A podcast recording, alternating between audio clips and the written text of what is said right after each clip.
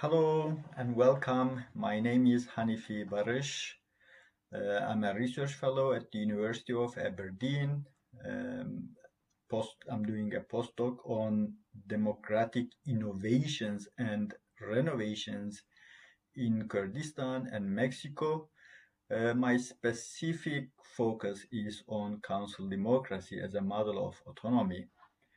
Uh, I have been studying minority rights, minority political movements, and nationalism within the wider context of political theory. And today we are going to uh, talk about minority rights in the context of democratic innovations initiated by minorities in Kurdistan and Mexico. Uh, we will speak in three sections. Uh, so videos will be in three parts as well in order not to bore you to death with a long video.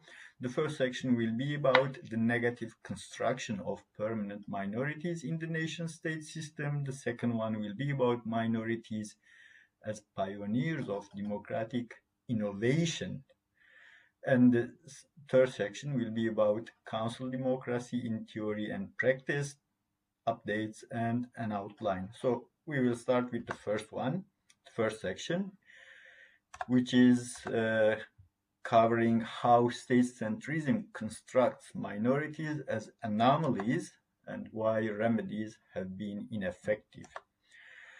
So state centrism constructs minorities as anomalies because minorities have been um, seen or constructed as problem peoples or perceived if if we do not put the agency in there. But i want to uh, put the agency uh, what i mean by agency is that um, groups of people are actively and uh, deliberately knowingly being constructed as this or that. So it's not only how we perceive, it's also how we construct and reconstruct ourselves, our identities, and other groups' identities. So, in general, after nationalism coupled with racism that raged the world for about two centuries, minorities at the end of the, the First World War uh, were kind of constructed like the enemies within, threats to unity, national security, to the territorial state integrity, or to the national integrity, or to cultural purity.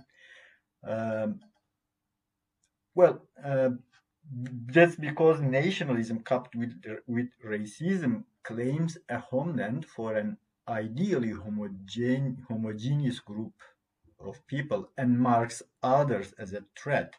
So if you claim that a certain region territory belongs to a group of people, then you start seeing other peoples as threat by uh, by extension, and that's what's have been happening for the last two centuries at least. So they are also have been, you know, constructed as forces, sources of division and disorder, manipulated as being, you know, seen as uh, the, the minorities as manipulated by our enemies abroad or by by foreign powers as well. They are also being, they also have been constructed as obstacles to progress. So uh, you will see in every nation state or in every political community, um, minorities are generally marginalized, disadvantaged. That's why they are probably the most uh, socially uh, disadvantaged or um, the socially the, the poorer sections of society. And uh, these will one of the reasons of course they are the, the main reason probably that they are in that uh, very um, disadvantaged situation politically socially and economically is that they are being excluded from certain uh, through certain mechanisms from certain um, from access to certain social and political capital but at the same time, these political communities, or at least their elites, will construct the minorities as poor, uncivilized, backward, underdeveloped, and uh, consider that that's their own fault or their own, of course, um, doing uh, what they say their own mm, not mistake, but they would think that well minorities have themselves to blame and nothing else. Uh, in general, of course, uh, and in the context of colonialism, basically colonized people as well as minorities have been uh, have been let's say referred to in certain literature as peoples without history because they uh, these um, let's say scholars or uh, thinkers would will say that or have been arguing that because the because history is written by basically the the powerful and the victor and uh, the minorities and the colonized people um, did not have access to the same mm, this opportunities or to the same means of writing history.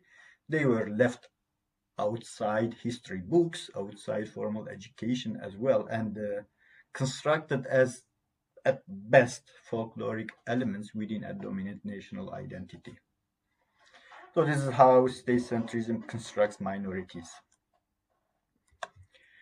So there have been remedies, of course, since uh, at least in my in, in the context that I am looking at it since the end of the First World War, because the end of the First World War is also the birth of a nation state system, a global nation state system so first generation of minority rights appear uh, or minority protection appear after 1919 with the, let's say, the, the establishment of League of Nations. But it's generally bilateral or multilateral treaties or kin state protection that uh, tries to protect minorities from aggression of uh, larger groups and states. But it's also open to misuse and uh, they they were pretext for invasions annexations so a very of course relevant example now is russia's invasion of ukraine and uh, the pretext for that was that russian minorities in ukraine have been oppressed by by the ukrainian political system and uh, this, this has been on, going on for the last at least uh, 100 years at least since the establishment of the first generation of minority rights. Also, it didn't work because there wasn't a regional or global mechanism to protect minorities who, that didn't have a kin state. So, okay, Russia protects the Russians uh, in other states. Germany, as a state, protected or uh, can protect Germans in other states likewise, Turkey can protect Turks in other states or have a claim to protect them. Actually, Cyprus has been, you know, north part of Cyprus has been under Turkish occupation since 1970s. And that's the, the pretext is, of course, protecting the Turks in, in Cyprus. But the groups or minorities without a state of their own don't have this protection. The Kurds, the Jews, at least until uh, the establishment of Israel, we can talk about that the Jews also didn't have any protection. The, the Kurds is a very important example. They also don't have any protection from any other state. So that's why this remedy doesn't work. One of the reasons, anyway.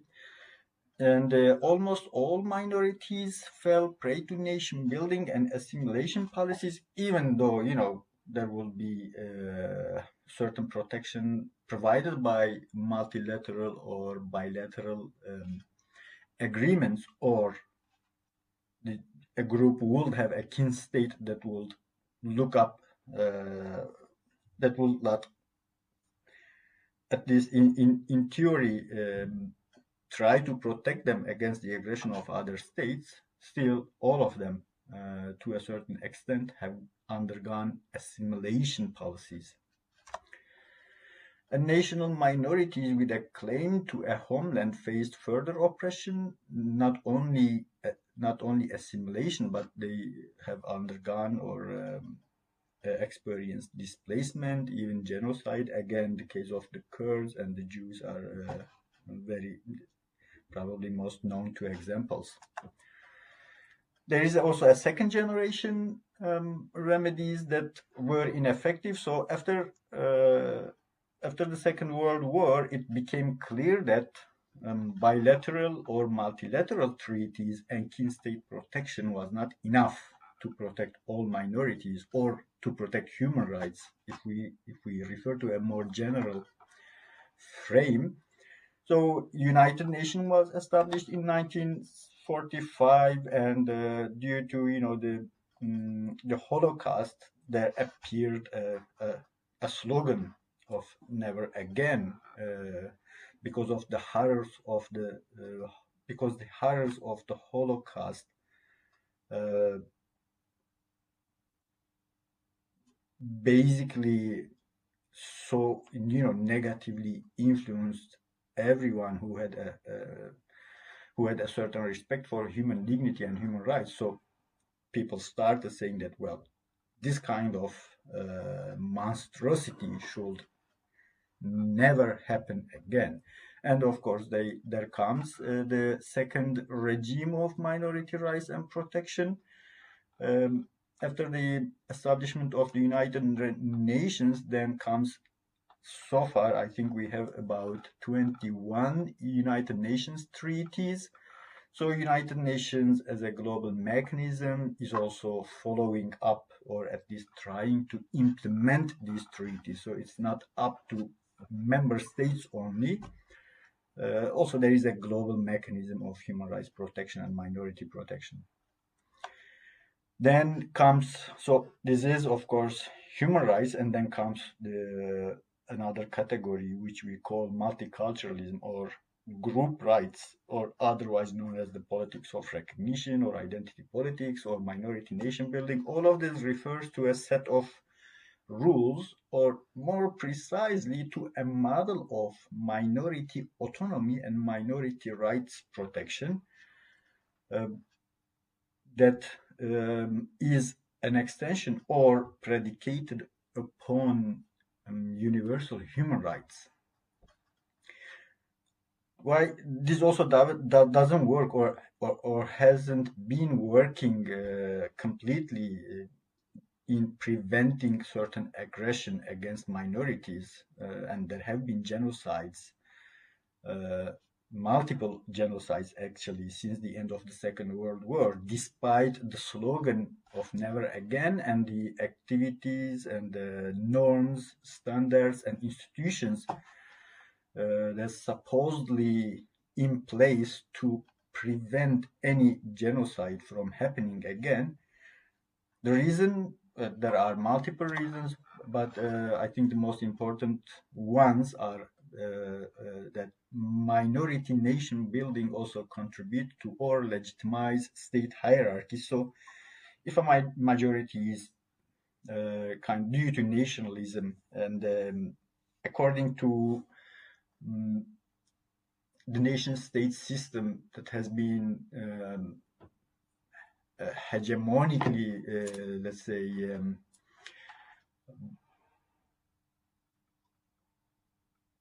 followed or uh, not followed that the nation state system has been, let's say, dominating uh, global politics or world politics since 1919.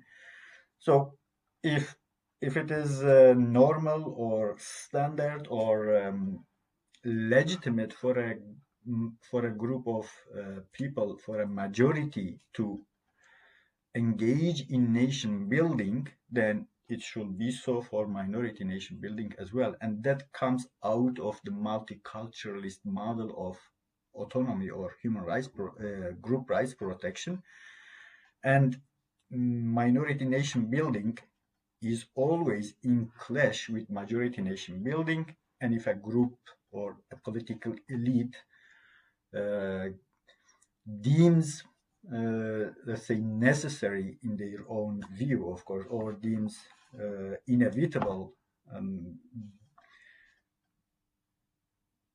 oppressing a certain minority, then this might lead or this can lead to, to genocides and to uh, a kind of uh, natural uh, establishment of status hierarchy. So the majority is the kind of uh, makes general rules in a polity, in a political community, in a state, and the minority makes rules about a local um, political community or in a very limited way. So hierarchy, a kind of hierarchy comes as a natural thing.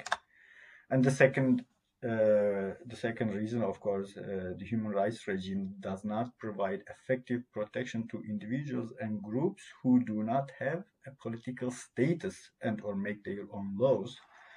So there are groups who have a political status within the larger state, but some groups don't have um, that status. Again, the Kurds in Turkey, for instance, a good example that don't have a status. Most of indigenous peoples in um, previously colonial states don't have a political status, and that makes it difficult uh, to protect their rights. We will go to section two. Thank you for uh, bearing with me so far.